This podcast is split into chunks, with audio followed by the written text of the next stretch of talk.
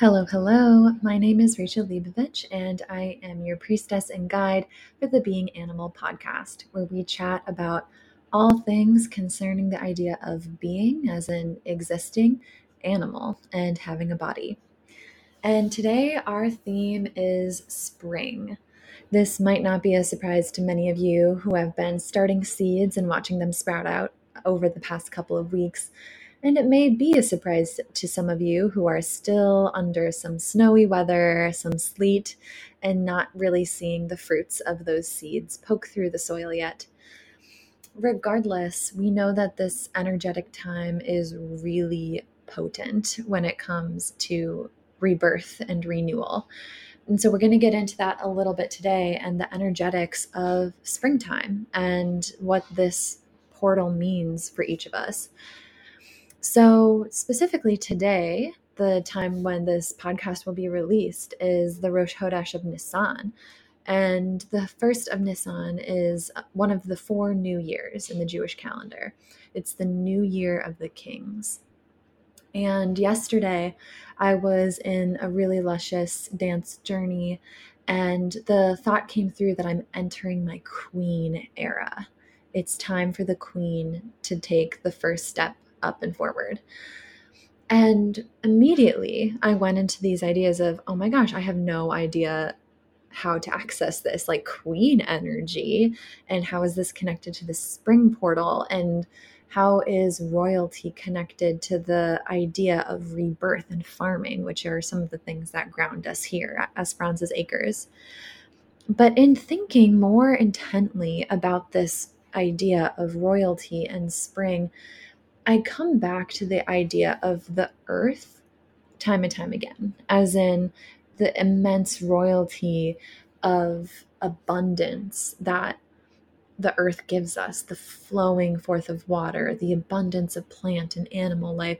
It just feels royal. And when I think of my queen, I see her as abundant and sovereign and for a long time, I think the idea of the queen archetype has been a little divorced from Earth, but who is the original queen is the Earth. And this portal is also pretty intense for us this week because we've got the spring equinox, we've got the Rosh Chodesh, we've got the first of Nisan, the New Year of the Kings, and we're moving into Aries season. The spring calendar has officially begun as of Monday. Um, we're just seeing lots and lots of transformation. And this is your time to move dreams to reality. I always associate winter with a dream state. It feels like a very, very inward journey. It's focused on planning, and especially as a farmer, we're planning our garden plots. We're starting our seeds inside. It's very much so like thinking, learning, prepping, planning mindset. Another way to describe that is it's our dreaming for the future. We take our winter time to really dream up okay, when I move from this winter to this spring, what is going to be the reality? And we've spent a lot of our winter dreaming about gardens and offerings and communities and everything that comes with that. And so we're also excited to launch these things, right? I've had lots of other small business owners talk to me over the past couple days about all these offerings that are coming through for them. They want to launch them immediately, but they don't know. They're so excited. And then all of a sudden, it feels like a massive stop, almost like a halt in the middle of a really generative, expansive time. And this is because in Jewish tradition, we have a significant three day period before the first of Nisan in which we experience a descend in order to experience an ascend. So, when we talk about a dissension, right, it doesn't necessarily have to be like into the very far depths of your most intimate shadow, although it could be it could be a slight setback or a mood shift or something that feels a little stuck that we still need to move through. And the ascension comes with the spring. So today we're kind of manifesting that ascension. We're manifesting that dream to become a reality. And so much of us can kind of get lost in this journey. We think the descend is the only thing. It's hard to imagine the ascension on the other side of it. Um, but the calendar reminds us that this is a temporary moment in time that was actually divinely planned. Um, and that we will come out the other end of it stronger and more focused on our ascension than we ever were with our descension. We're also bringing in with this month the energy of Passover and counting the Omer, which are pretty massive initiations when it comes to liberation. Here at Esperanza's Acres, we're really, really focused on community liberation, and that's part of the reason why we do dream work. We do dream work specifically because we know that each of us has an intrinsic gift within us that can bring about Olam Haba, right? Like it can bring about the world to come, it can bring about the new earth. Each of us has a strategic gift to use for the revolution and towards liberation.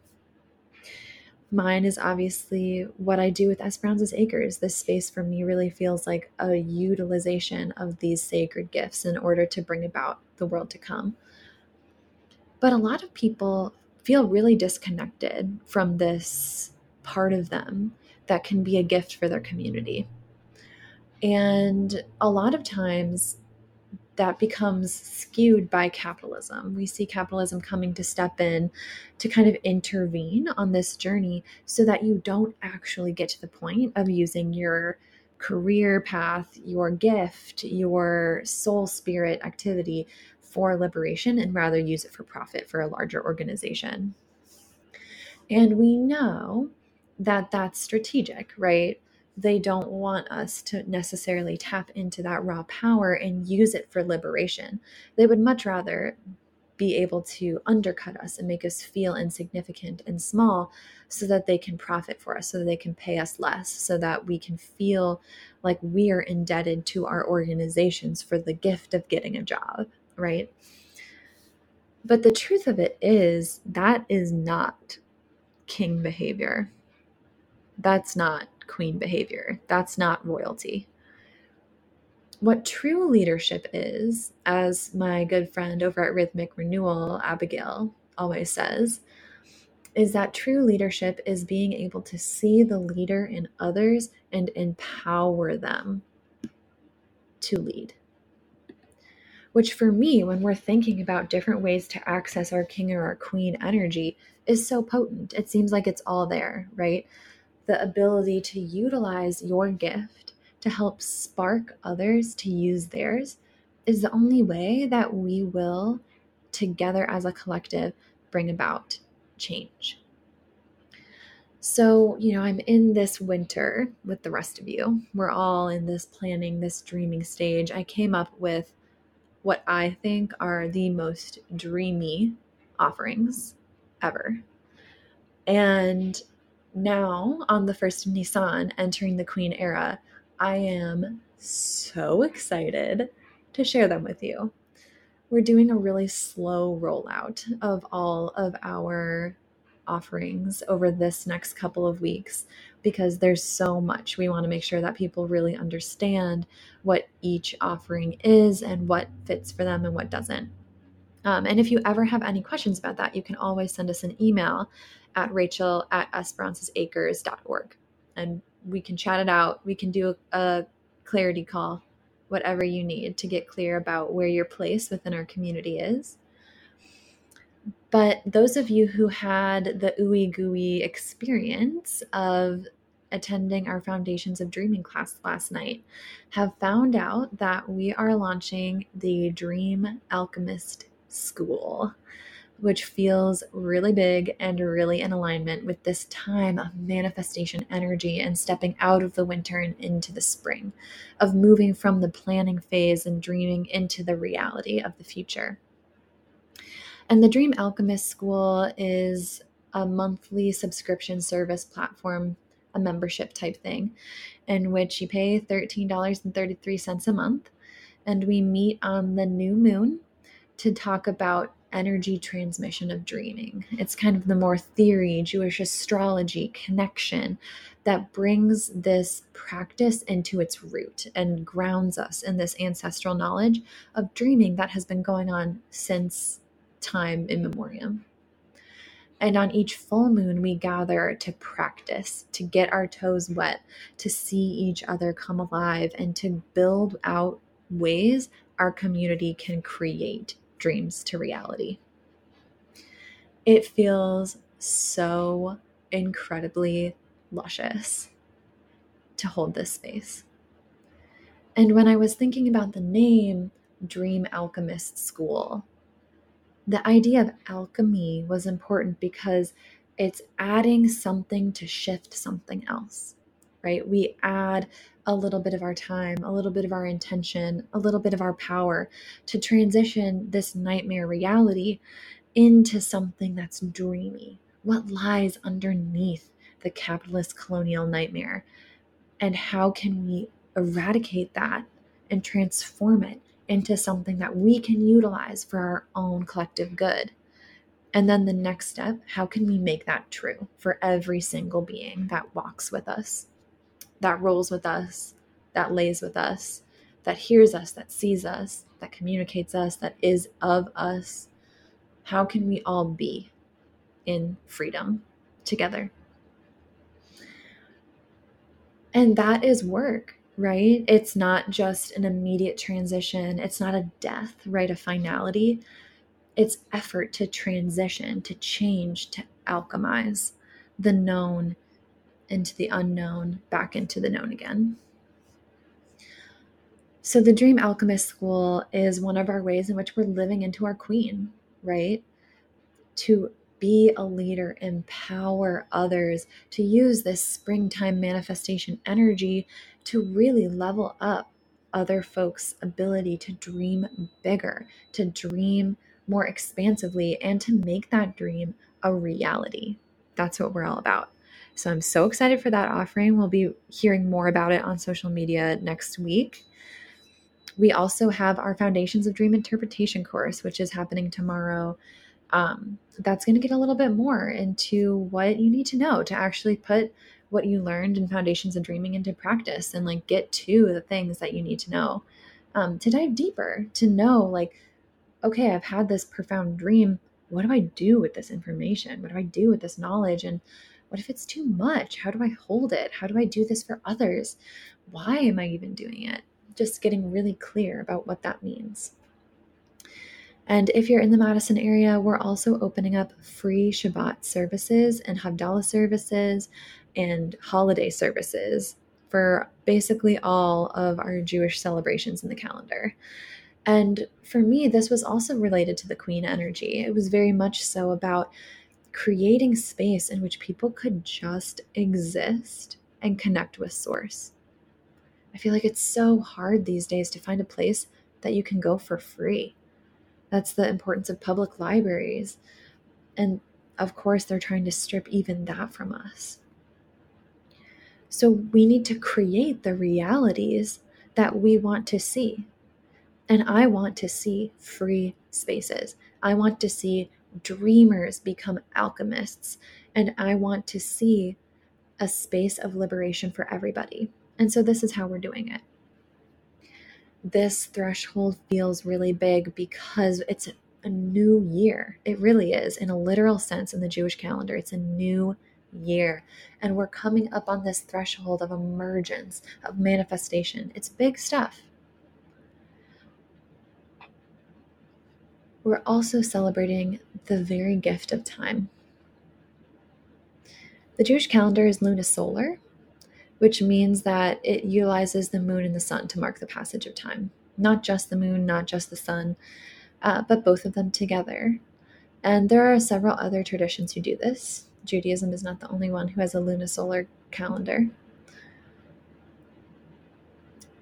But this beauty of moving with the moon and the sun to mark the passage of time is just so stunning to me because it shows that we need the moon and the sun and the stars, the masculine, the feminine, the androgyny, in order to lead us through, time through space. Beautiful. Each of our Jewish holidays reveres the change of seasons, especially around wheat and barley harvest. Right now, we are preparing for our barley harvest and we'll count the days from the barley harvest through the wheat harvest. And that is our period of counting the Omer.